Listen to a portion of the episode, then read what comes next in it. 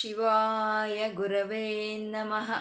ಓಂ ಶ್ರೀ ಮಹಾಗಣಾಧಿಪತಯೇ ನಮಃ. ಓಂ ಶ್ರೀ ಲಲಿತಾಂಬಿಕಾಯೇ ನಮಃ. ವಾಗರ್ತಾವಿವ ಸಂಪೃತ್ತೌ ವಾಗರ್ತ ಪ್ರತಿಪತ್ತಯೇ ಜಗತಃ ಪಿತರ ವಂದೇ ಪಾರ್ವತಿ ಪರಮೇಶ್ವರೌ ಗುರುಬ್ರಹ್ಮ ಗುರುರ್ವಿಷ್ಣು ಗುರುದೇವೋ ಮಹೇಶ್ವರ ಗುರುರ್ ಸಾಕ್ಷಾತ್ ಪರಬ್ರಹ್ಮ ತಸ್ಮೈ ಶ್ರೀ ಗುರವೇ ನಮಃ ವ್ಯಾಸಾಯ ವಿಷ್ಣುರೂಪಾಯ ವ್ಯಾಸರೂಪಾಯ ವಿಷ್ಣವೇ श्रुतिस्मृतिपुराणानामालयं करुणालयं नमामि भगवत्पादशङ्करं लोकशङ्करम् अज्ञानां जाह्नवीतीर्थं विद्यातीर्थं विवेकिनां सर्वेषां सुखदं तीर्थं भारतीतीर्थमाश्रये शिवाय विष्णुरूपाय विष्णुरूपाय शिवाय नमः ॐ नमो भगवते वासुदेवाय ಶ್ರೀಮಾತ್ರೇ ನಮಃ ನಾಮರೂಪರಹಿತವಾದ ಚೈತನ್ಯವನ್ನು ನಾವು ವಿಷ್ಣು ಸಹಸ್ರನಾಮದಲ್ಲಿ ನಾರಾಯಣ ಬ್ರಹ್ಮ ಅಂತ ಉಪಾಸನೆ ಮಾಡ್ಕೊಳ್ತಾ ಇದ್ದೀವಿ. ಸಾವಿರ ನಾಮಗಳು ಒಬ್ಬೊಂದೇ, ಸಾವಿರ ರೂಪಗಳು ಒಬ್ಬೊಂದೇ. ಈ ಸಾವಿರ ನಾಮಗಳು ನಾರಾಯಣನಿಗೆ ಇರೋವಂಥ ಗುಣಗಳನ್ನೇ ನಾಮಗಳನ್ನಾಗಿ ಹೇಳ್ತಾ ಇರೋವಂಥದ್ದು. ಪರಮಾತ್ಮ ಅಗ್ರಾಹ್ಯ, ಅಂದರೆ ಅವನು ಗ್ರಹಿಸ್ಕೊಳಕ್ಕಾಗಲ್ಲ. ನಮ್ಮ ಮನಸ್ಸಿನಿಂದ ಆಗ್ಬೋದು, ನಮ್ಮ ಮಾತಿನಿಂದ ಆಗ್ಬೋದು, ನಮ್ದು ಯಾವುದೇ ಇಂದ್ರಿಯಗಳಿಂದ ಅವನು ಗ್ರಹಿಸ್ಕೊಳ್ಳೋದಕ್ಕೆ ಸಾಧ್ಯ ಇಲ್ಲ. ನಮ್ಮ ಭಕ್ತಿಗೆ ಮಾತ್ರ ಯಶೋದೆಗೆ ಕೃಷ್ಣ ಸಿಕ್ಕದಂಗೆ, ನಮ್ಮ ಭಕ್ತಿಗೆ ಮಾತ್ರ ಸಿಕ್ಕೋ ಪರಮಾತ್ಮ ಅವನ ಅಗ್ರಾಹ್ಯ ನಮ್ಮಿಂದ ಗ್ರಹಿಸ್ಕೊಳ್ಳೋದಕ್ಕಾಗೋದಿಲ್ಲ. ಅಂದರೆ ಶಾಶ್ವತಃ, ಅಂದರೆ ನಿತ್ಯ ನೂತನವಾದಂಥ ಒಂದು ಚೈತನ್ಯವೇ ಶಾಶ್ವತತ್ವ, ನಿತ್ಯ ನೂತನವಾಗಿರುವಂಥ ಚೈತನ್ಯ. ಕೃಷ್ಣ, ಅಂದರೆ ಸಚ್ಚಿತ್ ಆನಂದದ ಸ್ವರೂಪನಾದ ಕೃಷ್ಣನ ವಿಷ್ಣು ಸಹಸ್ರನಾಮದಲ್ಲಿ ಹೇಳ್ತಾ ಇರುವಂಥ ಒಂದು ದಿವ್ಯ ನಾಮವಾಗಿದೆ. ಈ ದಿವ್ಯ ನಾಮದ ಜಪದಿಂದ, ಆದಿಯಿಂದ ಅನೇಕರು ತನ್ಮಯವನ್ನು ಹೊಂದಿ ಮೋಕ್ಷವನ್ನು ಪಡ್ಕೊಂಡಿರುವಂಥದ್ದು ಕೃಷ್ಣ ಅಂದ್ರೆ ಆಕರ್ಷಣ ಶಕ್ತಿ. ಎಲ್ಲವನ್ನು ತನ್ನ ಒಳಕ್ಕೆ ಆಕರ್ಷಿಸ್ಕೊಳ್ಳೋ ಅಂತ ಮಹಾನ ವಿಷ್ಣುವಿನ ಗುಣವನ್ನ ಕೃಷ್ಣ ಅಂತ ಕರೆಯುವಂಥದ್ದು ಕೃಷ್ಣ. ಲೋಹಿತಾಕ್ಷ ಆ ವಿರಾಟ ವಿಶ್ವ ಸ್ವರೂಪನಾದ ಪರಮಾತ್ಮನು ಅವನು ಲೋಹಿತಾಕ್ಷ. ಅಂದ್ರೆ ಅವನು ಅವನು ನೇತ್ರಗಳು ಕೆಂಪು ಬಣ್ಣದಲ್ಲಿದೆ ಅಂತ. ಲೋಹಿತ ಅಂದ್ರೆ ಕೆಂಪು ಬಣ್ಣದಲ್ಲಿದೆ ಅಂತ. ಸೂರ್ಯಚಂದ್ರರೇ ನೇತ್ರರಾಗಿ ಇರುವಂತ ಪರಮಾತ್ಮನ ನೇತ್ರಗಳು ಲೋಹಿತಾಕ್ಷಗಳು ಅಂತ ಹೇಳ್ತಾ ಇದ್ದಾರೆ. ಅಂದ್ರೆ ಪರಮಾತ್ಮನಲ್ಲಿ ಪ್ರಕಟವಾಗುವಂತ ಕೆಂಪು ದನ ಅನ್ನೋದು, ಆ ಅರುಣವರ್ಣ ಅನ್ನೋದು ಸಮಸ್ತ ಪ್ರಕೃತಿ ಮೇಲೆ, ಸಮಸ್ತ ಪ್ರಾಣಿಗಳ ಮೇಲೆ ಆ ಪರಮಾತ್ಮನಿಗೆ ಇರುವಂತ ಒಂದು ಪ್ರೀತಿಯನ್ನ ವ್ಯಕ್ತ ಮಾಡುವಂತ ಒಂದು ನಾಮವೇ ಲೋಹಿತಾಕ್ಷ ಅಂತ ಹೇಳುವಂಥದ್ದು. ಅವನು ಆ ಯಾರಾದ್ರೆ ಆ ಪರಮಾತ್ಮನ ಒಂದು ಅನುಭವವನ್ನ ಹೃದಯದಲ್ಲಿ ಪಡ್ಕೊಳ್ತಾರೋ, ಅಂತ ಅವರು ಹೃದಯದಲ್ಲಿ ಸ್ವಯಂ ಜ್ಯೋತಿಯಾಗಿ ಪ್ರಕಟವಾಗ್ತಾ ಇರುವಂತ ಪರಮಾತ್ಮನ ಕರುಣಾ, ಕೃಪಾ, ಕಟಾಕ್ಷವೇ ಲೋಹಿತಾಕ್ಷ ಅಂತ ಹೇಳುವಂಥದ್ದು.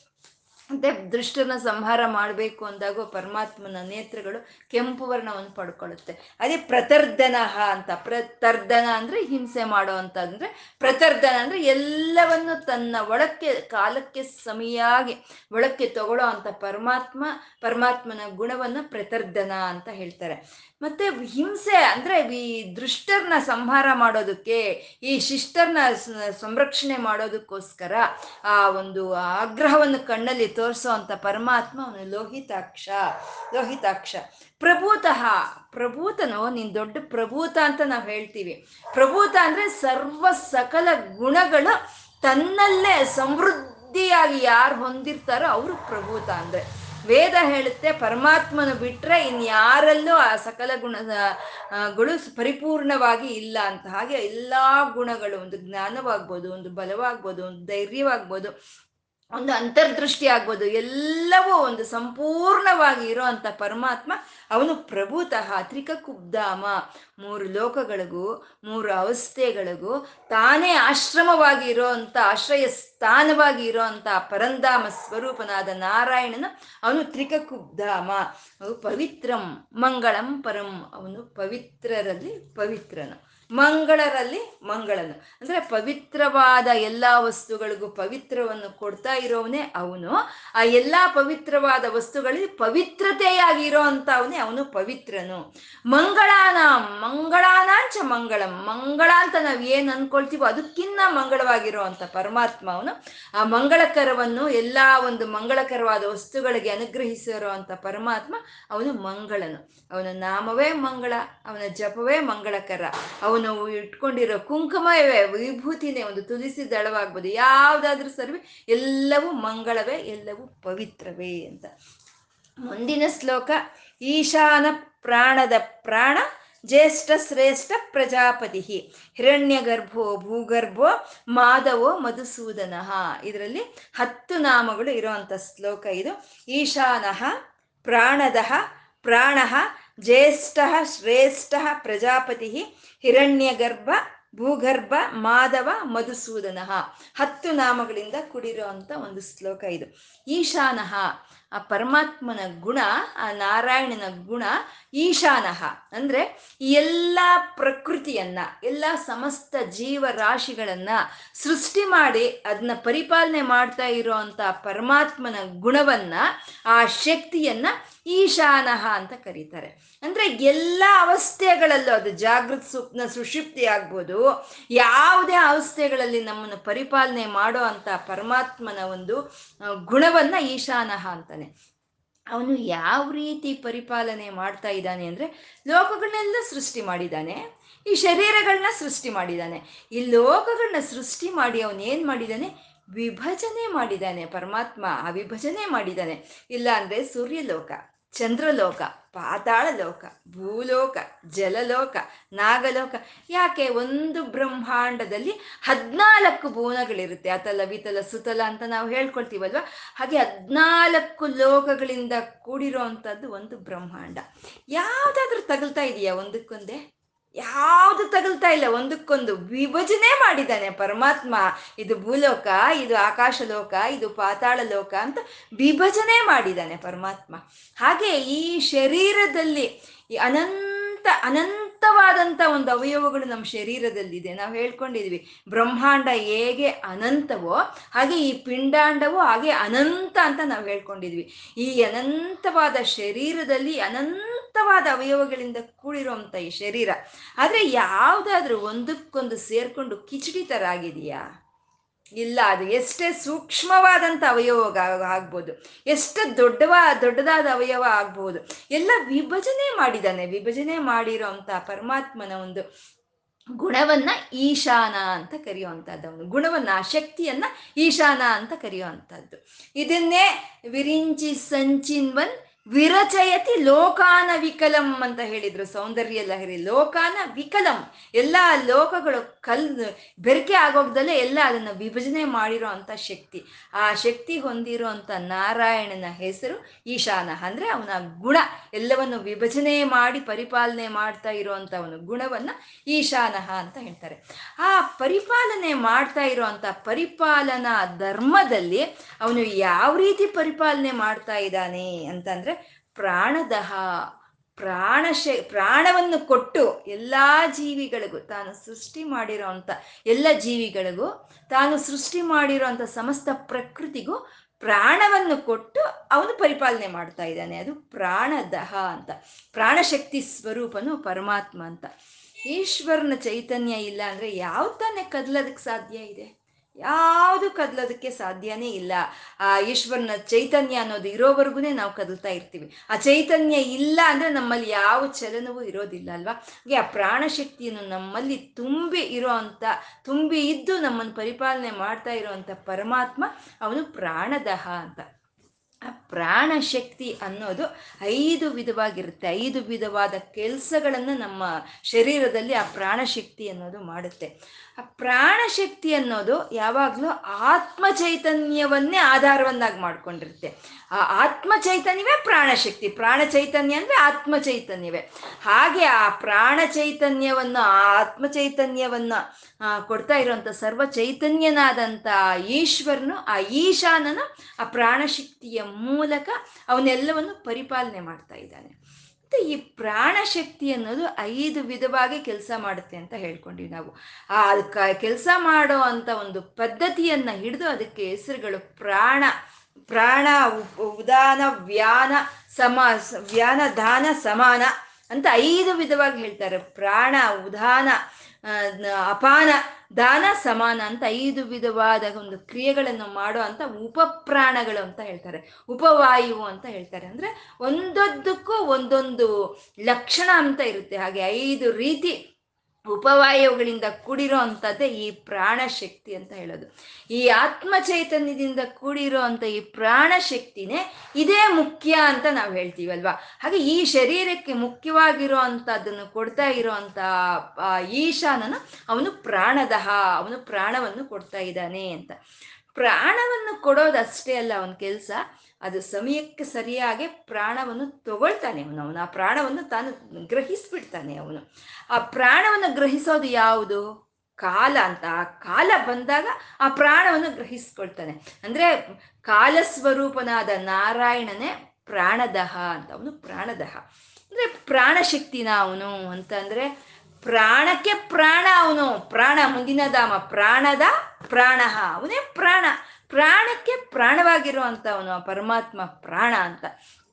ಸುಷುಮ್ನ ನಾಡಿಯಲ್ಲಿ ಈ ಉಚ್ಛ್ವಾಸ ನಿಶ್ವಾಸಗಳಿಂದ ನಮ್ಮ ಪ್ರಾಣ ಅನ್ನೋದು ಪ್ರಯಾಣ ಚಲಿಸ್ತಾ ಇರುತ್ತೆ. ನಿರಂತರ ಚಲಿಸ್ತಾ ಇರುತ್ತೆ. ಸುಷುಮ್ನ ನಾಡಿಯಲ್ಲಿ ಪ್ರಾಣ ಶಕ್ತಿ ಅನ್ನೋದು ಉಚ್ಛ್ವಾಸ ನಿಶ್ವಾಸಗಳ ಹಾಗೆ ಇದು ಚಲಿಸ್ತಾ ಇರುತ್ತೆ. ಆ ಚಲಿಸ್ತಾ ಇರೋ ಅಂತ ಒಂದು ಪ್ರಾಣವಾಯುವನ್ನ, ಆ ಚಲಿಸ್ತಾ ಇರುವಂತ ಶ್ವಾಸವನ್ನ ನಾವು ಆರಾಧನೆ ಮಾಡೋ ಅಂಥದ್ದನ್ನೇ ಮುಖ್ಯ ಪ್ರಾಣ ಆರಾಧನೆ ಅಂತ ಹೇಳ್ತಾರೆ. ಆ ಮುಖ್ಯ ಪ್ರಾಣ ಆರಾಧನೆಯನ್ನ ವಿಷ್ಣು ಆರಾಧನೆ ಅಂತ ಹೇಳ್ತಾರೆ. ಆ ವಿಷ್ಣುವನ್ನ ಆರಾಧನೆ ಮಾಡೋ ಅಂಥದ್ದೇ ನಮ್ಮ ಶ್ವಾಸವನ್ನು ನಾವು ಗಮನಿಸ್ಕೊಂಡ್ವಾ, ನಮ್ಮ ಶ್ವಾಸವನ್ನು ನಾವು ಉಪಾಸನೆ ಮಾಡಿದ್ವಾ, ಅದು ನಾವು ವಿಷ್ಣುವನ್ನ ಆರಾಧನೆ ಮಾಡ್ದಂಗೆ. ಯಾಕೆಂದ್ರೆ ಪ್ರಾಣದಹ ಅವನು ನಮ್ಮ ಪ್ರಾಣಕ್ಕೆ ಪ್ರಾಣವಾಗಿರೋ ಅಂತ ಅವನು ಪ್ರಾಣದಹ ಅಂತ. ಹಾಗೆ ಆ ಪ್ರಾಣವನ್ನು ಕೊಟ್ಟು ಅಪ ವಿಶ್ವಾಸ ನಿಶ್ವಾಸಗಳಾಗಿ ನಮ್ಮ ಸುಷುಮ್ನ ನಾಡಿಯಲ್ಲಿ ಚಲಿಸ್ತಾ ಇರೋ ಪರಮಾತ್ಮ ಅವನು ಪ್ರಾಣದಹ, ಪ್ರಾಣಹ ಅವನು ಅವನು ಪ್ರಾಣಕ್ಕೆ ಪ್ರಾಣನು ಅಂತ. ಮತ್ತೆ ಈ ಪ್ರಪಂಚದಲ್ಲಿ ಭೂ ಈ ಪ್ರಪಂಚದಲ್ಲಿ ಏಳು ಭೂ ಲೋಕಗಳಿಂದ ಕೂಡಿರೋ ಈ ಪ್ರಪಂಚ, ಈ ಬ್ರಹ್ಮಾಂಡ ಅಂತ ನಾವು ಹೇಳೋವಂಥದ್ದು. ಭೂರ್, ಭುವಃ ಸುವಹ ಮಹಾ ಜನ ತಪ ಸತ್ಯ ಅಂತ ಹೇಳ್ತಾರೆ. ಈ ಏಳು ಲೋಕಗಳಿಂದ ಕೂಡಿರುವಂಥದ್ದೇ ಈ ವಿಶ್ವ. ಅದೇ ಏಳು ಭೂಮಿಕೆಗಳು ನಮ್ಮ ಶರೀರದಲ್ಲಿ ಇದೆ. ನಮ್ಮ ಮೂಲಾಧಾರದಿಂದ ಸಹಸ್ರಾರುವರೆಗೂ ಇರುವಂತ ಯೋಗ ಭೂಮಿಕೆಗಳೇ ಇವೇ ಭೂರ್ಭುವಸ್ಸುವ ಮಹಾಜನ ತಪ ಸತ್ಯಲೋಕಗಳು ಅಂತ ಹೇಳುವಂಥದ್ದು ಆ ಮೂಲಾಧಾರದಿಂದ ಸಹಸ್ರಾರವರೆಗೂ ಪ್ರಯಾಣ ಮಾಡ್ತಾ ಇರೋ, ಚಲಿಸ್ತಾ ಇರೋವಂಥ ಈ ಪ್ರಾಣವಾಯುವನ್ನು ನಾವು ಗ್ರಹಿಸ್ಕೊಳ್ಳೋ ಅಂಥದ್ದು, ಈ ಪ್ರಾಣವಾಯುವನ್ನು ನಾವು ಅನುಭವಕ್ಕೆ ತಗೊಳ್ಳೋ ಅಂಥದ್ದು, ಅದೇ ಯೋಗಾಭ್ಯಾಸ ಅಂತ ಹೇಳ್ತಾರೆ. ಆ ಯೋಗಾಭ್ಯಾಸದ ಮೂಲಕ ನಾವು ಆ ಪ್ರಾಣ ಒಂದು ಶಕ್ತಿಯನ್ನ, ಆ ಪ್ರಾಣ ಶಕ್ತಿಯನ್ನು ಕೊಟ್ಟಂತ ಪ್ರಾಣವನ್ನ, ಆ ಪ್ರಾಣೇಶ್ವರನ್ನ ನಾವು ಹಿಡ್ಕೋಬಹುದು ಅಂತ. ಅಂದ್ರೆ ಈ ಪ್ರಪಂಚದಲ್ಲಿ ಭೂರ್ಭುವಸ್ವ ಮಹಾಜನ ತಪ ಅಂತ ನಾವು ಹೇಳ್ಕೊಂಡ್ವಿ. ಅದೇ ಭೂಮಿಕೆಗಳು ನಮ್ಮಲ್ಲೂ ಇದೆ. ಅಂದ್ರೆ ನಮ್ಮ ಶರೀರನೂ ಪಂಚಭೂತಗಳಿಂದ ಸೃಷ್ಟಿಯಾಗಿದೆ. ಈ ಪ್ರಪಂಚವು ಪಂಚಭೂತಗಳಿಂದ ಸೃಷ್ಟಿಯಾಗಿದೆ. ಪ್ರಪಂಚದಲ್ಲಿ ಏನಿದೆಯೋ ಅದೇ ಇದೆ ನಮ್ಮ ಶರೀರದಲ್ಲಿ. ಅಲ್ಲಿರುವಂಥದ್ದೇ ನಮ್ಮ ಶರೀರದಲ್ಲಿ ಇದೆ ಆದರೆ ಅಲ್ಲಿ ದೊಡ್ಡದಾಗಿದೆ ನಮ್ಮಲ್ಲಿ ಚಿಕ್ಕದಾಗಿದೆ. ಅಲ್ಲಿ ದೊಡ್ಡದಾಗಿರೋದನ್ನೇ ಹೋಲ್ಸೇಲ್ ಅಂತ ಹೇಳ್ಬೋದು ನಾವು. ಹೋಲ್ಸೇಲ್ ಮಾರ್ಕೆಟ್ ಅದು ಹೋಲ್ಸೇಲ್ ಅಂತ ಹೇಳ್ಬೋದು. ಅದೇ ನಮ್ಮ ಶರೀರದಲ್ಲಿದೆ ಅದನ್ನ ರೀಟೈಲ್ ಅಂತ ಹೇಳ್ಬೇಕು. ಆ ದೊಡ್ಡದಾಗಿರೋದ್ರಲ್ಲಿ ಗುಣವೇ ನಮ್ಮ ಶರೀರದಲ್ಲಿ ಇರೋದು. ಇದನ್ನ ನಾವು ರೀಟೈಲ್ ಅಂತ ಹೇಳ್ಬೋದು. ಯಾವಾಗಲೂ ರೀಟೈಲಲ್ಲಿ ನಮ್ಗೇನು ಸಿಕ್ಕುತ್ತೆ? ರೀಟೈಲಲ್ಲಿ ಹೋಲ್ಸೇಲಲ್ಲಿ ಏನು ಸಿಕ್ಕುತ್ತೋ ಅದೇ ಸಿಕ್ಕುತ್ತೆ ನಮಗೆ. ಆ ಹೋಲ್ಸೇಲಲ್ಲಿ ಇರೋದೇ ನಮಗೆ ಆಗಿ ನಮ್ಗೆ ಇಲ್ಲಿ ಸಿಕ್ಕುತ್ತೆ ಅಲ್ವಾ? ಈ ಹೋಲ್ಸೇಲ್ನಲ್ಲಿ ಇಲ್ದಲೇ ಇರೋದು ಯಾವುದು ನಮ್ಗೆ ಆಗಿ ಸಿಕ್ಕೋದಿಲ್ಲ. ಅಂದ್ರೆ ನಮ್ಮ ಶರೀರದಲ್ಲಿ ಏನೇನಿದೆಯೋ ಅದು ಈ ಪ್ರಪಂಚದಲ್ಲೆಲ್ಲ ಇದೆ. ಈ ಪ್ರಪಂಚದಲ್ಲಿ ಇರೋದೇ ನಮ್ಮ ಶರೀರದಲ್ಲೂ ಇದೆ. ನಮ್ಮ ಶರೀರದಲ್ಲಿ ಮನಸ್ಸು ಅನ್ನೋದೊಂದಿದೆ ಅಲ್ವಾ? ಅಂದ್ರೆ ನಮ್ಗೆ ಮನಸ್ಸು ಅಂತ ಇದೆ ಅಂತ ಅಲ್ವಾ? ಆ ಮನಸ್ಸು ವಿಶ್ವದಲ್ಲಿದೆ. ಈ ವಿಶ್ವದಲ್ಲೆಲ್ಲ ಮನಸ್ಸಿದೆ.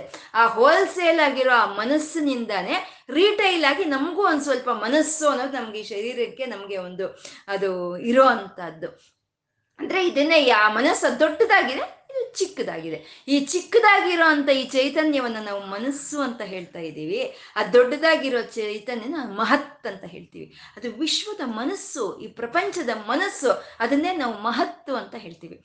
ಆ ಮಹತ್ನ ತಿಳ್ಕೊಳ್ಳೋ ಅಂತವರೇ ಮಹಾತ್ಮರಾಗ್ತಾರೆ. ಆ ಮಹತ್ನ ತಿಳ್ಕೋಬೇಕು.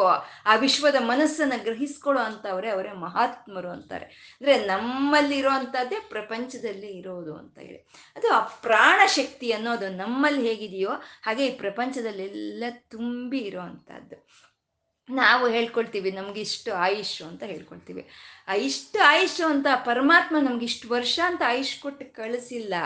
ನಮ್ಗೆ ಇಷ್ಟು ಶ್ವಾಸಗಳು, ಇಷ್ಟು ಶ್ವಾಸೆ ಅಂತ ನಮ್ಗೆ ಕೊಟ್ಟು ಕಳಿಸಿದ್ದಾನೆ. ಇಷ್ಟು ಬಾರಿ ನೀವು ಉಸಿರಾಡೋಷ್ಟು ಕಾಲ ನೀವು ಬದುಕಬೇಕು ಜೀವಂತವಾಗಿ ಇರಬೇಕು ಅಂತ ಅವನು ನಮ್ಮನ್ನ ಇಲ್ಲಿ ಕಳಿಸಿರೋ ಅಂಥದ್ದು ನಾವು ಸಾಮಾನ್ಯ ಒಂದು ದಿನಕ್ಕೆ ಇಪ್ಪತ್ನಾಲ್ಕು ಸಾವಿರದ ಆರುನೂರ ಇಪ್ಪತ್ತು ಸಲ ನಾವು ಶ್ವಾಸ ತಗೊಂಡು ಬಿಡ್ತೀವಿ, ಶ್ವಾಸ ತಗೊಂಡು ಬಿಡ್ತೀವಿ. ಇಪ್ಪತ್ನಾಲ್ಕು ಸಾವಿರ ಆರುನೂರ ಇಪ್ಪತ್ತು ಸಲ ನಾವು ತಗೊಂಡು ಬಿಡ್ತೀವಿ.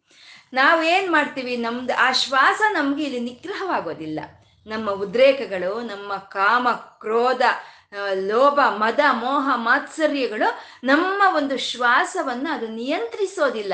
ಅದರಿಂದ ನಮ್ಮ ಶ್ವಾಸದ ವೇಗ ಅನ್ನೋದು ಹೆಚ್ಚು ಆಗುತ್ತೆ. ಯಾವಾಗ ಶ್ವಾಸದ ವೇಗ ಹೆಚ್ಚಾಗೋಗುತ್ತ, ನಾವು ತಗೊಂಡು ಬಂದಿರೋ ಅಂಥ ಒಂದು ಶ್ವಾಸ ಅನ್ನೋದು ಖರ್ಚಾಗೋಗುತ್ತೆ. ಖರ್ಚಾಗೋಗಿ ನಮ್ಗೆ ಆಯುಷ್ ಅನ್ನೋದು ಬೇಗ ತೀರಿ ಹೋಗುವಂಥದ್ದು. ಇದನ್ನೇ ನಮ್ಮ ಅಯ್ಯೋ ಋಷಿ ಮುನಿಗಳು ಏನ್ ಮಾಡ್ತಾ ಇದ್ರು, ಅವರು ಮನಸ್ಸನ್ನ ಶಾಂತ ಚಿತ್ತದಿಂದ ಇಟ್ಕೊಂಡು ಧ್ಯಾನವನ್ನು ಮಾಡ್ತಾ ಅವರು ನೆಮ್ಮದಿಯಾಗಿ ಉಸಿರಾಡೋದನ್ನ ಅವರು ಅಭ್ಯಾಸ ಮಾಡ್ತಾ ಇದ್ರು. ಹಾಗಾಗಿ ಅವರನ್ನ ಅವರು ಸಾವಿರಾರು ವರ್ಷ ಬದುಕ್ತಾ ಇದ್ರು. ಅವ್ರು ಸಾವಿರಾರು ವರ್ಷ ಬದುಕ್ತಾ ಇದ್ರು. ಅದನ್ನೇ ನಾವು ಹೇಳ್ತೀವಿ ಗಾಯತ್ರಿ ಜಪ ಅಂತ ಹೇಳ್ತೀವಿ. ಗಾಯತ್ರಿ ಅಂತ ಹೇಳ್ತೀವಿ ನಾವು. ಅಂದ್ರೆ ಇವಾಗ ನಾವು ಪರಮಾತ್ಮನ, ಈ ಪ್ರಾಣಶಕ್ತಿ ಸ್ವರೂಪನಾದ ಪರಮಾತ್ಮನನ್ನ ನಾವು ಆರಾಧನೆ ಮಾಡಬೇಕು ಅಂದರೆ ಅಥವಾ ಪುರುಷನಾಗಿ ಮಾಡ್ತೀವಿ, ಅಥವಾ ಸ್ತ್ರೀಯಾಗಿ ಮಾಡ್ತೀವಿ. ಪುರುಷನಾಗಿ ಮಾಡುವಾಗ ಪುರುಷ ಸೂಕ್ತವನ್ನು ಹೇಳ್ತೀವಿ. ಅದೇ ಸಹಸ್ರ ಶೀರ್ಷ ವದನಂ ಅಂತ ಬರುತ್ತಲ್ವ? ಅದು ಪುರುಷ ಸೂತ್ರ ಅಂತ ಹೇಳಿ ಸೂಕ್ತ ಅಂತ ಹೇಳೋದು. ಅದನ್ನೇ ನಾವು ಸ್ತ್ರೀ ಅಂತ ನಾವು ಆರಾಧನೆ ಮಾಡುವಾಗ ಶ್ರೀ ಸೂಕ್ತವನ್ನು ಹೇಳ್ತೀವಿ. ಅದೇನು ಹಿರಣ್ಯ ವರ್ಣಾಂ ಅಂತ ಅದು ಹೇಳೋ ಅಂಥದ್ದು. ಅಂದರೆ ಅಲ್ಲಿ ಸಾ ಅನ್ನೋದು ಬಂತು ಇಲ್ಲಿ ಹ ಅನ್ನೋದು ಬಂತು ಅಂದ್ರೆ ಸ ಹಂ ಅದೇ ಸೋ ಹಂ ಅನ್ನೋದು. ನಮ್ಮ ಉಸಿರೇ ಸೋ ಹಂ ಸೋ ಹಂ ಅಂದ್ರೆ ಆ ಪರಮಾತ್ಮನೇ ಇಲ್ಲಿ ನನ್ನಲ್ಲಿ ಇದ್ದಾನೆ ಅನ್ನೋದು. ಅದನ್ನೇ ನಾವು ಗಾಯತ್ರಿ ಅಂತ ಹೇಳ್ತೀವಿ. ಅದೇ ಆ ಸೋಹಂ ಸೋಹಂ ಅನ್ನೋ ಒಂದು ನಾವು ಆ ಪ್ರಾಣಶಕ್ತಿಯನ್ನು ಗ್ರಹಿಸ್ಕೊಂಡು ನಾವು ಈ ಭೂರ್ ಭುವ ಸ್ವಹ ಅಂತ ನಾವು ಜಪ ಮಾಡೋದನ್ನೇ ಗಾಯತ್ರಿ ಅಂತ ಹೇಳ್ತೀವಿ. ಆ ಗಾಯತ್ರಿನೇ ನಾರಾಯಣ, ಆ ನಾರಾಯಣನೇ ನಾರಾಯಣಿನೇ. ಅವಳೇ ಪ್ರಾಣದೇವರು, ಇವನೇ ಪ್ರಾಣೇಶ್ವರ ಅಂತ ನಾವು ಹೇಳೋವಂಥದ್ದು ಪ್ರಾಣದೇವರು ಪ್ರಾಣೇಶ್ವರ ಅಂತಂದ್ರೆ, ಇದು ಪ್ರಾಣ, ಪ್ರಾಣದೇವರು ಅಂತ ಯಾರನ್ನ ಕರೀತಾರೆ ಅಂದ್ರೆ ಆಂಜನೇಯನನ್ನು ಕರೀತಾರೆ. ಪ್ರಾಣ, ಪ್ರಾಣದೇವರು ಅಂತ ಆಂಜನೇಯನ್ ಕರೀತಾರೆ. ಯಾಕೆ ಪ್ರಾಣದೇವರು ಅಂತ ಆಂಜನೇಯನನ್ನು ಕರೀತಾರೆ ಹಾಗೆ ಅಂತಂದ್ರೆ, ಆಂಜನೇಯನ್ ಯಾರು? ವಾಯುಪುತ್ರನು. ಆ ವಾಯುಪುತ್ರನ ನಮ್ಮ ಶರೀರದಲ್ಲಿರುವಂಥದ್ದೇನು ವಾಯುವು. ಮೇಲಿಂದ ಕೆಳಗೆ ಬರೋ ಸಂಪೂರ್ಣ ವಾಯುವು ಅನ್ನೋದು ನಮ್ಮ ಶರೀರದಲ್ಲಿ ವ್ಯಾಪಿಸ್ಕೊಂಡ್ಬಿಟ್ಟಿದೆ. ಆ ವ್ಯಾಪಿಸ್ಕೊಂಡಿರುವಂಥ ವಾಯುವೆ ನಮಗೆ ಉಚ್ಛ್ವಾಸವಾಗಿ ಅದು ಆಚೆ ಬರುತ್ತೆ. ಆ ಆಚೆ ಬರೋದೇನು? ವಾಯುಪುತ್ರ. ಅಂದ್ರೆ ಅವನೇ ಆಂಜನೇಯ ಅಂತ. ಅಂದ್ರೆ ಅದಕ್ಕೆ ಆ ಶ್ವಾಸ ಇಲ್ದಿದ್ರೆ ಈ ಶರೀರ ಇಲ್ಲ. ಅದಕ್ಕೆ ಆಂಜನೇಯನ ನಾವು ಪ್ರಾಣದೇವರು ಅಂತ ಹೇಳೋವಂಥದ್ದು. ಹಾಗೆ ಆ ರೀತಿಯ ಪ್ರಾಣ ಶಕ್ತಿ ಅನ್ನೋದು ನಮ್ಮ ಒಳಗಡೆ ಇದೆ. ಆ ಒಳಗಡೆ ಇರುವಂತ ಪ್ರಾಣ ಶಕ್ತಿ ಯಾವುದು ಅಲ್ಲ, ಅದೇ ನಮ್ಮ ಪ್ರಾಣ, ಅದೇ ಪ್ರಾಣ ದೇವರು, ಅವನೇ ಭಗವಂತ ಅಂತ. ಅವನೇ ಈ ಪ್ರಪಂಚದಲ್ಲೂ ಅವನೇ ತುಂಬಿಕೊಂಡಿದ್ದಾನೆ, ಈ ಶರೀರದಲ್ಲೂ ಅವನೇ ತುಂಬಿಕೊಂಡಿದ್ದಾನೆ. ಮತ್ತೆ ಅವನ ಅನುಭವ ನಾವು ಯಾವ ರೀತಿ ಪಡ್ಕೋಬಹುದು ಹಾಗೆ ಅಂತಂದ್ರೆ, ಈ ಪ್ರಪಂಚವನ್ನು ನಾವು ನೋಡ್ತಾ ಇರ್ತೀವಿ, ಇವಾಗ ಗಿಡ ನೋಡ್ತೀವಿ. ಆ ಗಿಡದಲ್ಲಿ ಆ ಪ್ರಾಣೆ, ಆ ಪ್ರಾಣದ ಆ ಪ್ರಾಣ ಆದಂತ ಚೈತನ್ಯ ಇದೆ ಅದು. ಆದ್ರೆ ನಮ್ಗೆ ಅದು ಹಾಗೆ ಸಿಕ್ಕಲ್ಲ. ಇವಾಗ ನದಿ ನೋಡ್ತೀವಿ. ನದಿಯಲ್ಲಿ ಆ ಪರಮಾತ್ಮನ ಚೈತನ್ಯ ಅನ್ನೋದು ಇದೆ. ಆದ್ರೆ ನಮ್ಗದು ಹಾಗೆ ಸಿಕ್ಕಲ್ಲ. ನದಿ ನದಿಯಾಗಿ ಕಾಣಿಸುತ್ತೆ, ಗಿಡ ಗಿಡವಾಗಿ ಕಾಣಿಸುತ್ತೆ ಹೊರತು ಅದರಲ್ಲಿ ಒಳ ಒಳಗಡೆ ಇರುವಂತ ಪ್ರಾಣಶಕ್ತಿ ನಮಗೆ ಸಿಕ್ಕಲ್ಲ ಅಲ್ವಾ? ಅದು ಬಹಿರ್ಮುಖ ಅಂತಾರೆ, ಅದು ಬಹಿರ್ಮುಖ ಸಮಾರಾಧ್ಯ. ಅದು ಯಾವತ್ತಿದ್ರೂ ಕಷ್ಟವೇ. ನಾವು ಬಹಿರ್ಮುಖವಾಗಿ ನಾರಾಯಣನ್ನ ಹಿಡ್ಕೋಬೇಕು ಅಂದ್ರೆ ಅದು ಯಾವತ್ತಿದ್ರೂ ಕಷ್ಟವೇ. ಹಾಗೆ ಆ ಪರಮ, ನಾವು ಮನಸ್ಸನ್ನ ಒಳಕ್ಕೆ ತಗೊಂಡ್ವಾ ಅಂತರ್ಮುಖ ಸಮಾರಾಧ್ಯ. ಒಳಕ್ಕೆ ತಗೊಂಡ್ವಾ ನಮ್ಮ ಒಳಗೆ ಇರೋ ಅಂತ ಶ್ವಾಸ, ಆ ಪ್ರಾಣ ಅನ್ನೋದು ನಮಗೆ ಅನುಭವಕ್ಕೆ ಬರುತ್ತೆ. ಆ ಪ್ರಾಣ ದೇವರು ನಮ್ಮ ಹೃದಯದಲ್ಲಿ ನಮಗೆ ಗೋಚರವಾಗ್ತಾರೆ. ಆವಾಗ ಆ ಪ್ರಾಣ ದೇವರು ಹೇಗಿರ್ತಾರೋ ಹಾಗೆ ನಮಗೆ ಸಿಗ್ತಾರೆ. ಹಾಗೆ ಸಿಗ್ತಾರೆ. ಹಾಗೆ ಅದು ಅಂತರ್ಮುಖವಾಗಿ ನಾವು ಧ್ಯಾನ ಮಾಡಿದಾಗ ಸಿಕ್ಕೋ ಅಂತ ಅವನು ಅವನು ಪ್ರಾಣ, ಪ್ರಾಣದ ಪ್ರಾಣ ಅಂತ. ಎಲ್ಲ ವಿಶ್ವಕ್ಕೂ ಪ್ರ, ಪ್ರಾಣಶಕ್ತಿಯನ್ನು ಕೊಡ್ತಾ ವಿಶ್ವಕ್ಕೂ ಪ್ರಾಣವಾಗಿ, ಈ ಶರೀರಕ್ಕೂ ಪ್ರಾಣಶಕ್ತಿ ಕೊಡ್ತಾ ಅದಕ್ಕೂ ಪ್ರಾಣವಾಗಿರೋ ಅಂತ ಪರಮಾತ್ಮ ಅವನು ಪ್ರಾಣಃ ಅಂತ. ಅವನು ಯಾರು ಅಂತಂದ್ರೆ ಅವನು ಜ್ಯೇಷ್ಠ ಅಂತ. ಅಂದ್ರೆ ಪರಮಾತ್ಮ ಈ ಪ್ರಾಣಗಳು ಕೊಡಬೇಕು ಅಂತಂದ್ರೆ ಎಲ್ಲ ಸೃಷ್ಟಿ ಆಗ್ಬೇಕು, ಪ್ರಕೃತಿ ಸೃಷ್ಟಿ ಆಗ್ಬೇಕು, ಈ ಜೀವಿಗಳೆಲ್ಲ ಸೃಷ್ಟಿ ಆಗ್ಬೇಕು. ಈ ಜೀವಿಗಳೆಲ್ಲ ಸೃಷ್ಟಿ ಆಗಿರೋವು, ಈ ಪ್ರಕೃತಿ ಸೃಷ್ಟಿ ಆಗಿರೋದು. ಈ ಸೃಷ್ಟಿ ಆಗಿರೋದು ಇದೊಂದು ಕಾರ್ಯ. ಇದಕ್ಕೆ ಕಾರಣವಾಗಿರೋದು ಮುಂಚೆನೆ ಇರಬೇಕು ಅಲ್ವಾ? ಮುಂಚೆನೆ ಇರಬೇಕು. ಹಾಗೆ ಈ ಸೃಷ್ಟಿ ಬರೋದಕ್ಕಿನ್ನ ಈ ದೇಶ ಕಾಲಗಳಿಗಿನ್ನ ಇನ್ನು ಮುಂಚೆ ಇದ್ದಂತ ಪರಮಾತ್ಮ, ಅವನು ಜ್ಯೇಷ್ಠನವನೇ, ದೊಡ್ಡವನು. ಅವನೇ ಆದಿಯಲ್ಲಿದ್ದವಂತ ಅವನು ಅವನು ಜ್ಯೇಷ್ಠನು. ಅವನೇ ಶ್ರೇಷ್ಠನು. ವಯಸ್ಸಿನಲ್ಲಿ ದೊಡ್ಡವನಾಗಿದ್ರೆ ಅವನು ಜ್ಯೇಷ್ಠ ಅಂತ ಹೇಳ್ತಾರೆ. ಗುಣದಲ್ಲಿ ದೊಡ್ಡವನಾಗಿದ್ರೆ ಅವನು ಶ್ರೇಷ್ಠ ಅಂತ ಹೇಳ್ತಾರೆ. ಎಲ್ಲಾ ಗುಣಗಳಲ್ಲಿ ಅವನೇ ದೊಡ್ಡವನು. ಒಂದು ಒಂದು ಧರ್ಮವಾಗ್ಬೋದು, ಒಂದು ಜ್ಞಾನವಾಗ್ಬೋದು, ಒಂದು ಸಂಪತ್ತು, ಒಂದು ತ್ಯಾಗ, ಒಂದು ಒಂದು ಧೈರ್ಯ, ಒಂದು ಮೇಧಸ್ಸು, ಒಂದು ಕರುಣೆ. ಎಲ್ಲ ಗುಣಗಳಲ್ಲೂ ಅವನೇ ಶ್ರೇಷ್ಠನು. ಅವನು ಬಿಟ್ರೆ ಇನ್ನು ಬೇರೆ ಶ್ರೇಷ್ಠರು ಯಾರು ಇಲ್ಲ. ಅವನೇ ಜ್ಯೇಷ್ಠನು, ಅವನೇ ಶ್ರೇಷ್ಠನು. ವಯಸ್ಸಿನಲ್ಲೂ ದೊಡ್ಡವನು, ಗುಣದಲ್ಲೂ ದೊಡ್ಡವನು. ಇಂಥವನು ಅವನೇ ಜ್ಯೇಷ್ಠ, ಅವನೇ ಶ್ರೇಷ್ಠ ಅಂತ. ಇದನ್ನ ನಾವು ಹೇಳ್ಕೋಬೇಕು ಅಂದ್ರೆ ಇವಾಗ ಪ್ರಾಣದ ಪ್ರಾಣ ಅಂತ ಹೇಳ್ಕೊಳ್ತಾ ಇದ್ದೀವಿ. ಆ ಪ್ರಾಣದ ಅವನೇ ಜ್ಯೇಷ್ಠನು. ಈ ಶರೀರ ಬರೋದಕ್ಕೆ ಮೊಟ್ಟ ಮೊದಲಿದ್ದಂಥ ಪ್ರಾಣಶಕ್ತಿ ಸ್ವರೂಪನು ಅವನೇ ಜ್ಯೇಷ್ಠನು. ಅವನೇ ಶ್ರೇಷ್ಠನು. ಎಲ್ಲ ಇಂದ್ರಿಯಗಳಿಗಿಂತನೂ ಶ್ರೇಷ್ಠವಾಗಿರುವಂಥದ್ದು ಪ್ರಾಣ. ಅವನೇ ಶ್ರೇಷ್ಠನು. ಅಂದ್ರೆ ಆ ಪ್ರಾಣದ ಪ್ರಾಣ ಆದ ಅಂತ ಪರಮಾತ್ಮನೇ ಅವನೇ ಜ್ಯೇಷ್ಠನು. ಅವನೇ ಶ್ರೇಷ್ಠನು ಅಂತ. ಆ ಜ್ಯೇಷ್ಠ ಗುಣವನ್ನ, ಆ ಶ್ರೇಷ್ಠ ಗುಣವನ್ನು ಹೊಂದಿರೋ ಅಂತ ಈಶಾನನನ್ನ ನಾವು ನಮ ಜ್ಯೇಷ್ಠಾಯ, ನಮ ಶ್ರೇಷ್ಠಾಯ ಚ ಅಂತ ನಾವು ರುದ್ರದಲ್ಲಿ ನಾವು ಹೇಳ್ಕೊಳ್ತಾ ಇದ್ದೀವಿ ಅಲ್ವಾ? ಆ ರೀತಿ ಅವನಿಗೆ ಜ್ಯೇಷ್ಠನು, ಶ್ರೇಷ್ಠನು ಅಂತ ನಾವು ಅವನಿಗೆ ನಮಸ್ಕಾರ ಮಾಡ್ಕೊಳ್ತಾ ಇರುವಂಥದ್ದಂಥ ಪ್ರಾಣೇಶ್ವರನು ಅವನು. ಪ್ರಾಣಶಕ್ತಿಯನ್ನು ಕೊಟ್ಟಂತ, ಪ್ರಾಣಕ್ಕೆ ಪ್ರಾಣವಾದಂಥ ಪರಮಾತ್ಮನು, ಆ ನಾರಾಯಣನು ಅವನೇ ಮೊಟ್ಟ ಮೊದಲನವನು ಅವನೇ ಜ್ಯೇಷ್ಠನ, ಅವನೇ ಸಕಲ ಗುಣ ಸಂಪನ್ನನು. ಅವನೇ ಶ್ರೇಷ್ಠನು ಪ್ರಜಾಪತಿ ಅವನೇ ಪ್ರಜಾಪತಿ ಅಂತ ಇದ್ದಾರೆ. ಅಂದ್ರೆ ಪ್ರಜಾಪತಿ, ಪ್ರಜಾ ಅಂತಂದ್ರೆ ಸಂತಾನ. ಸಂತಾನ ಒಂದು ಇದನ್ನ ಪ್ರಜಾ ಅಂತ ಹೇಳೋದು. ಸಂತಾನವೇ ಪ್ರಜೆಗಳು ಅಂತ ಹೇಳೋ ಅಂತದ್ದು ಪರಮಾತ್ಮ ಈ ಸೃಷ್ಟಿಯನ್ನೆಲ್ಲ ಸೃಷ್ಟಿ ಮಾಡಿದ್ದಾನೆ. ಈ ಸೃಷ್ಟಿಯೆಲ್ಲ ಪ್ರಕೃತಿಯನ್ನ ನಿಯಾಮಕ ಮಾಡಿ ಸೃಷ್ಟಿ ಮಾಡಿದ್ದಾನೆ. ಸರ್ವ ಜೀವಿಗಳನ್ನ ಒಂದು ಕೀಟಕವಿಂದ ಹಿಡಿದು ಬ್ರಹ್ಮದೇವ್ರವರೆಗೂ ಪ್ರತಿಯೊಂದು ಜೀವಿಗಳನ್ನು ಸೃಷ್ಟಿ ಮಾಡಿರೋ ಅಂತವನು. ಅವನು ಸೃಷ್ಟಿ ಮಾಡಿರೋ ಅಂತವೆಲ್ಲ ಅವನ ಸಂತಾನವೇ, ಅಲ್ವಾ? ಹಾಗಾಗಿ ಅವನು ಪ್ರಜಾ ಅಂತ ಅಂದ್ರೆ ಇವರಲ್ಲಿ ಈ ಪ್ರಜೆಗಳೆಲ್ಲ ಅವನು ಸಂತಾನವೇ ಅಂತ. ಈ ಕಾಣಿಸ್ತಾ ಇರೋ ಅಂತ ಈ ಪ್ರಕೃತಿ, ಈ ಕಾಣಿಸ್ತಾ ಕಾಣಿಸ್ತಾ ಇರುವಂತ ಎಲ್ಲ ಜೀವಿಗಳು ಅವನಿಗೆ ಸಂತಾನ ಅಂತ.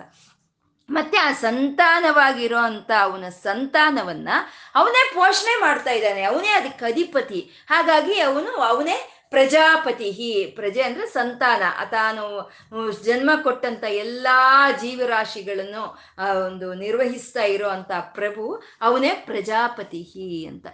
ಮತ್ತೆ ಪ್ರಜೆಗಳು ಅಂತಂದ್ರೆ ಜ್ಞಾನಿಗಳು, ಯೋಗಿಗಳು, ಭಾಗವತರು, ಋಷಿಮುನಿಗಳು, ಇವರು ಪ್ರಜೆಗಳು ಇವ್ರನ್ನ ಸುಪ್ರಜೆಯರು ಅಂತ ಹೇಳೋ ಅಂತದ್ದು ಇವರು ಪ್ರಜೆಗಳು. ಅಂತ ಯೋಗ ಜನ ಆರಾಧ್ಯನಾದಂಥ ಪರಮ, ಪವಿತ್ರ, ಪರಮ ಮಂಗಳಕರನಾದಂಥ ನಾರಾಯಣನೇ ಅವನೇ ಪ್ರಜಾಪತಿ ಅಂತ.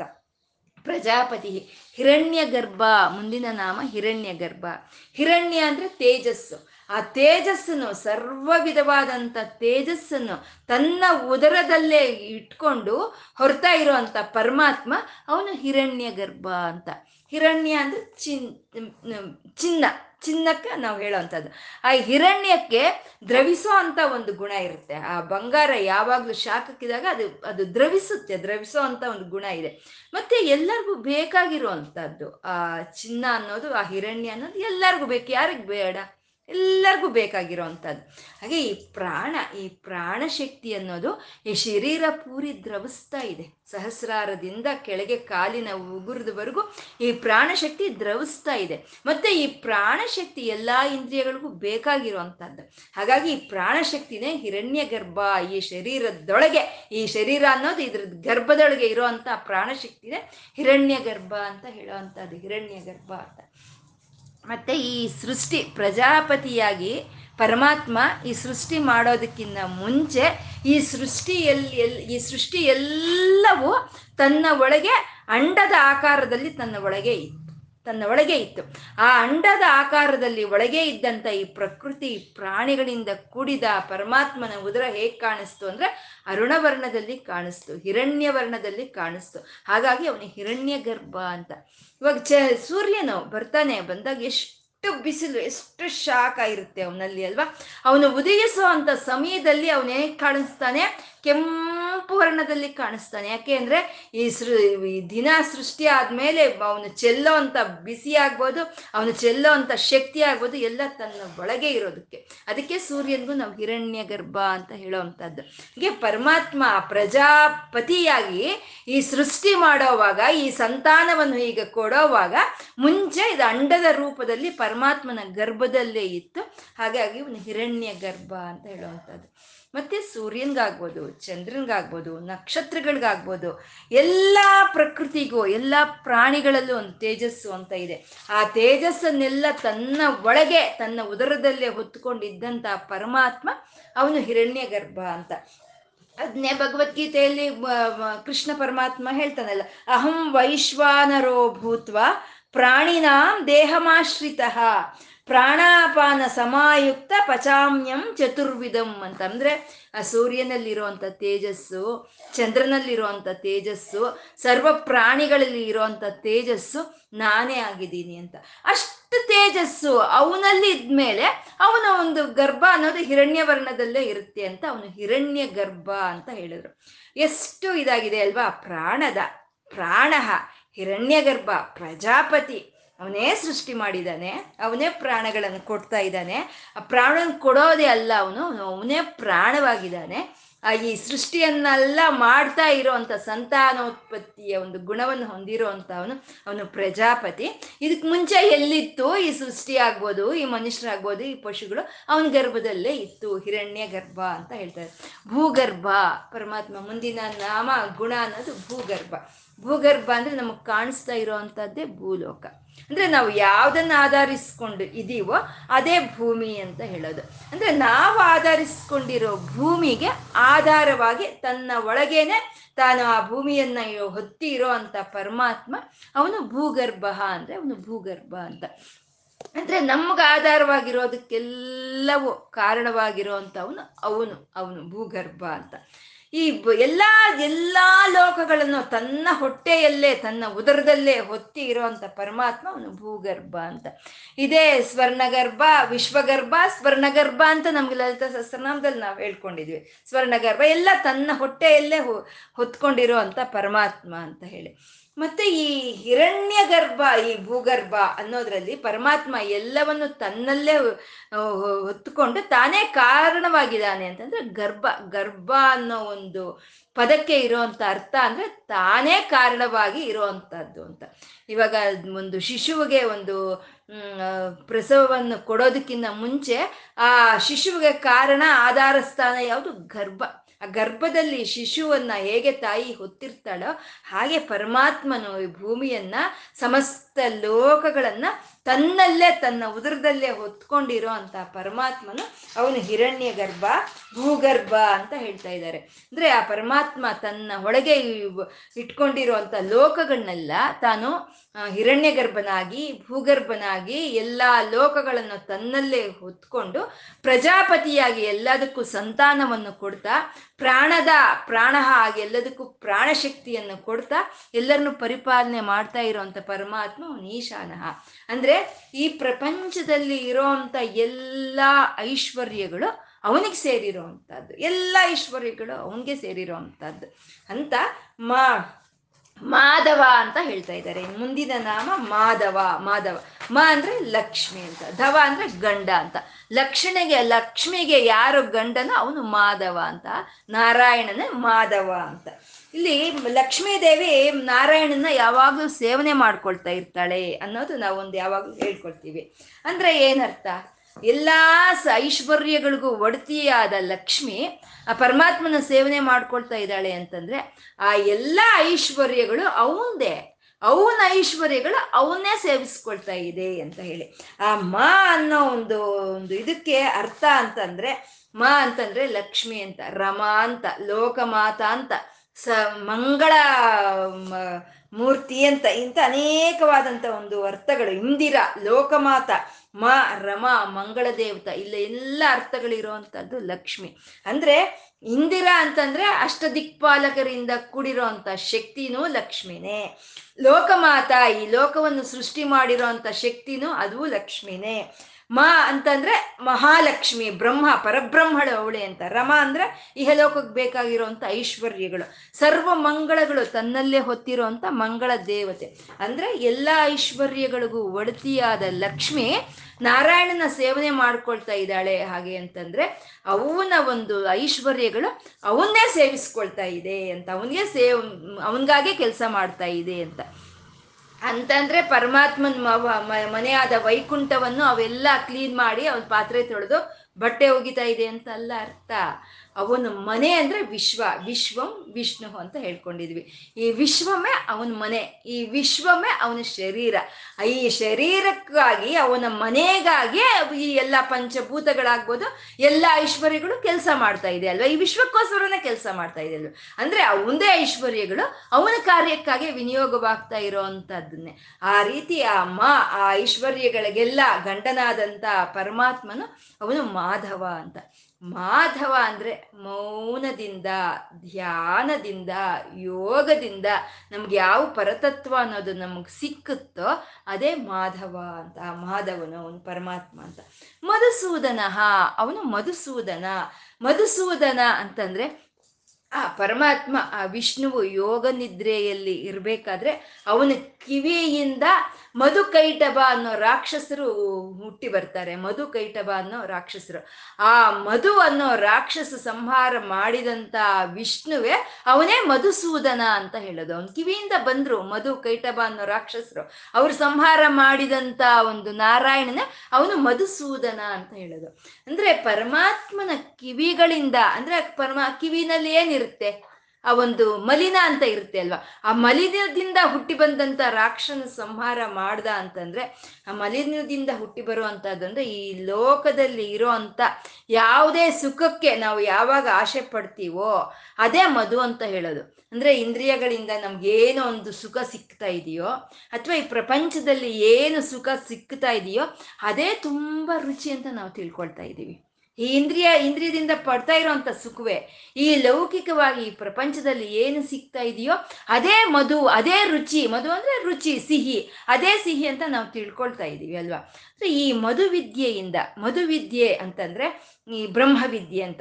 ಈ ಬ್ರಹ್ಮವಿದ್ಯೆಯಿಂದ ಈ ಇಂದ್ರಿಯಗಳಿಂದ ಸಿಕ್ಕೋ ಅಂತ ಸುಖ, ರುಚಿಯಲ್ಲ, ಅದು ಮಧು ಅಲ್ಲ ಈ ಲೋಕದಲ್ಲಿ ಸಿಕ್ಕೋ ಅಂತ ಯಾವುದೇ ಐಶ್ವರ್ಯಗಳು ಅದು ಮಧು ಅಲ್ಲ ಅದು ರುಚಿಯಲ್ಲ ಅಂತ ನಾವು ತಿಳ್ಕೊಂಡ್ರೆ ಅದೇ ಮಧು ಅನ್ನೋ ರಾಕ್ಷಸನ ಸಂಹಾರ ಅಂತ ಹೇಳೋದು. ಅದೇ ಮಧುಸೂದನ ಅಂತ ಹೇಳೋವಂಥದ್ದು ಮಧುಸೂದನ ತತ್ವ ಅಂದ್ರೆ ಈ ಇಂದ್ರಿಯ ಸುಖಗಳಿಗೆ ನಾವು ಆದ್ಯತೆಯನ್ನು ಕೊಟ್ಟು ಪರಮಾತ್ಮನ ಮರೆತೋದ್ರೆ ಅದು ಅದು ರಾಕ್ಷಸ ನಮ್ಮನ್ನು ಪರಿಪಾಲನೆ ಮಾಡ್ತಾ ಇದ್ದಾನೆ ಅಂತ.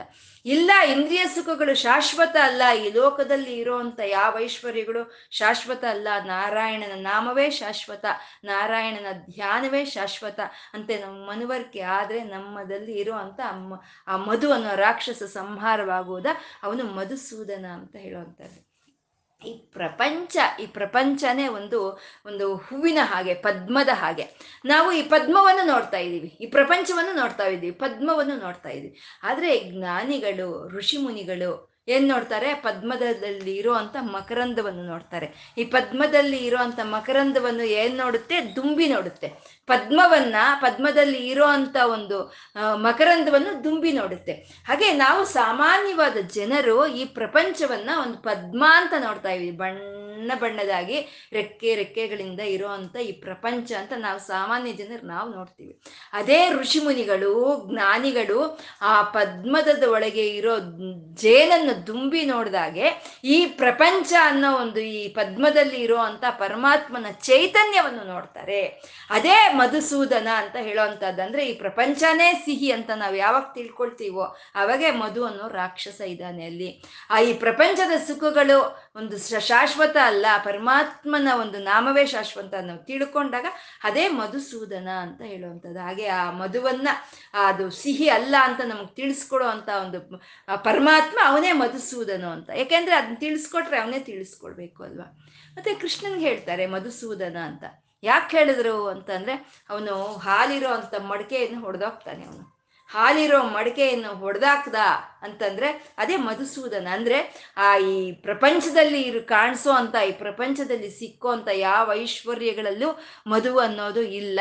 ಅದೇನಿದ್ರು ಬ್ರಹ್ಮಜ್ಞಾನವನ್ನು ಪಡ್ಕೊಳ್ಳೋದ್ರಲ್ಲೇ ಮಧು ಇದೆ ಅನ್ನೋ ತತ್ವಕ್ಕೆ ಕೃಷ್ಣನು ಹಾಲಿನ ಮಡಕೆ ಒಡೆದ ಅವನು ಮಧುಸೂದನ ಅಂತ ಹೇಳುವಂಥದ್ದು. ಹಾಗೆ ಆ ಪರಮಾತ್ಮನ ಒಂದು ಒಂದು ಚೈತನ್ಯ ಅನ್ನೋದು ಈ ಪ್ರಪಂಚದಲ್ಲಿ ಇದೆ. ಅದು ಪ್ರಾಣಶಕ್ತಿಯಾಗಿದೆ. ಅವನೇ ಪ್ರಾಣಕ್ಕೆ ಪ್ರಾಣವಾಗಿದ್ದಾನೆ. ಅವನಿಂದನೇ ಸೃಷ್ಟಿಯಾಗಿದೆ, ಅವನೇ ಪರಿಪಾಲನೆ ಮಾಡ್ತಾ ಇದ್ದಾನೆ, ಅವನೇ ಪ್ರಾಣವನ್ನು ಕೊಟ್ಟಿದ್ದಾನೆ, ಪ್ರಾಣಕ್ಕೂ ಪ್ರಾಣವಾಗಿದ್ದಾನೆ, ಅವನೇ ಜ್ಯೇಷ್ಠನು ಪ್ರಪ್ರಥಮದಲ್ಲಿದ್ದಂಥ ಜ್ಯೇಷ್ಠನು, ಅವನೇ ಶ್ರೇಷ್ಠನು, ಸಕಲ ಗುಣ ಸಂಪನ್ನನು, ಅವನೇ ಶ್ರೇಷ್ಠನು, ಅವನೇ ಪ್ರಜಾಪತಿ, ಅವನ ಸಂತಾನವೇ ನಾವೆಲ್ಲ, ಆ ಪಾರ್ವತಿ ಪರಮೇಶ್ವರ ವಾಗರ್ತ ವಿವ ಸಂಪೃತ್ತ ವಾಗರ್ತ ಪ್ರತಿಪತ್ತೆಯೇ ಜಗತಃ ಪಿತರ ಒಂದೇ ಅಂತ ನಾವು ಹೇಳ್ತೀವಲ್ವ? ಹಾಗೆ ಆ ಲಕ್ಷ್ಮೀನಾರಾಯಣರ ಸಂತಾನವೇ ನಾವು ಆ ಪ್ರಜಾಪತಿಯಾಗಿ ನಮ್ಮನ್ನೆಲ್ಲ ಸೃಷ್ಟಿ ಮಾಡಿದ್ದಾನೆ ಅದಕ್ಕೆ ಮಾಡೋದಕ್ಕಿಂತ ಮುಂಚೆ ನಾವು ಈ ಶರೀರವನ್ನು ಹೀಗೆ ಹೊತ್ತಿ, ಈ ಆಕಾರವನ್ನು ಹೀಗೆ ಹೊತ್ತಿ ಇಲ್ಲಿ ಬರೋದಕ್ಕಿಂತ ಮುಂಚೆ ನಾವು ಅವನ ಗರ್ಭದಲ್ಲೇ ಇದ್ವಿ. ಅದು ಹಿರಣ್ಯ ಗರ್ಭ. ಮತ್ತೆ ಇವಾಗ್ಲೂ ಗರ್ಭದಲ್ಲಿ ಇಲ್ವಂದ್ರೆ ಇವಾಗ್ಲೂ ಅವನ ಗರ್ಭದಲ್ಲೇ ಇದೀವಿ ನಾವು. ಅದೇ ಭೂಗರ್ಭ, ಹಿರಣ್ಯ ಗರ್ಭ ಭೂಗರ್ಭ ಅಂತ ಇಲ್ಲಿ ಹೇಳೋವಂಥದ್ದು. ಮಾಧವ ಅವನೇ ಎಲ್ಲ ಒಂದು ಐಶ್ವರ್ಯಗಳಿಗೂ ಒಡೆಯನಾಗಿರುವಂಥವನು ಒಂದು ಮಾಧವ, ಈ ಪ್ರಪಂಚದಲ್ಲಿ ಏನೇನು ಕಾಣಿಸ್ತಾ ಇದೆಯೋ ಅದು ಎಲ್ಲವೂ ಅವನಿಗೆ ಸಲ್ಲಿರೋ ಅಂತ ಒಂದು ಐಶ್ವರ್ಯಗಳೇ ಅವು ಅವನು. ಮಾಧವ, ಆ, ಮಧುಸೂದನ ಈ ಪ್ರಪಂಚದ ಮೇಲೆ ಒಂದು ಮೋಹವನ್ನು ಬಿಡಿಸಿ, ಆ, ಪರಬ್ರಹ್ಮನಲ್ಲಿ ನಮ್ಮ ಒಂದು ಮನಸ್ಸು ನಿಲ್ಲಿಸೋ ಹಾಗೆ ಮಾಡೋ ಅಂತ ಪರಮಾತ್ಮನೇ ಅವನೇ ಮಧುಸೂದನ. ಅವನೇ ಅವನು ಸಿಕ್ಕಬೇಕು ಅಂತಂದ್ರೆ ನಾವು ಮೌನವಾಗಿದ್ರೆ ಸಿಗ್ತಾನೆ ಧ್ಯಾನಿಸ್ತಾ ಇದ್ರೆ ಸಿಗ್ತಾನೆ, ಯೋಗದಿಂದ ಮಾತ್ರನೇ ಸಿಗ್ತಾನೆ. ಹಾಗೆ ಮೌನವಾಗಿ ಧ್ಯಾನ ಮಾಡ್ತಾ ಇದ್ರೆ ನಮಗೆ ಆ ಯೋಗದಿಂದ ಸಿಕ್ಕೋ ಅಂತ ಪರಮಾತ್ಮನೇ ಅವನೇ ಮಾಧವ. ಅವನೇ ನಮ್ಮಲ್ಲಿರೋ ಅಂತ ಒಂದು ಮಧು ಅನ್ನೋ ಒಂದು ರಾಕ್ಷಸನ ಸಂಹಾರ ಮಾಡೋ ಅಂತ ಪರಬ್ರಹ್ಮನು ಅವನೇ ಅಂತ ಹೇಳ್ಕೊಳ್ತಾ ನಾವು ಇವತ್ತು. ಆ ಮಾಧವನಿಗೆ, ಆ ಮಧುಸೂದನಿಗೆ ಇವತ್ತೇನು ಹೇಳ್ಕೊಂಡಿದೀವೋ ಅದನ್ನು ಅವನಿಗೆ ಅರ್ಪಣೆ ಮಾಡ್ಕೊಳ್ಳೋಣ. ಆ ಲಕ್ಷ್ಮೀನಾರಾಯಣರಿಗೆ ನತಿರಿಯಂ ನನ್ನ ನಮಸ್ಕಾರವನ್ನು ಸ್ವೀಕಾರ ಮಾಡು ತಂದೆ ಅಂತ ಕೇಳ್ಕೊಳ್ತಾ ಸರ್ವಂ ಶ್ರೀ ಲಲಿತಾರ್ಪಣಮಸ್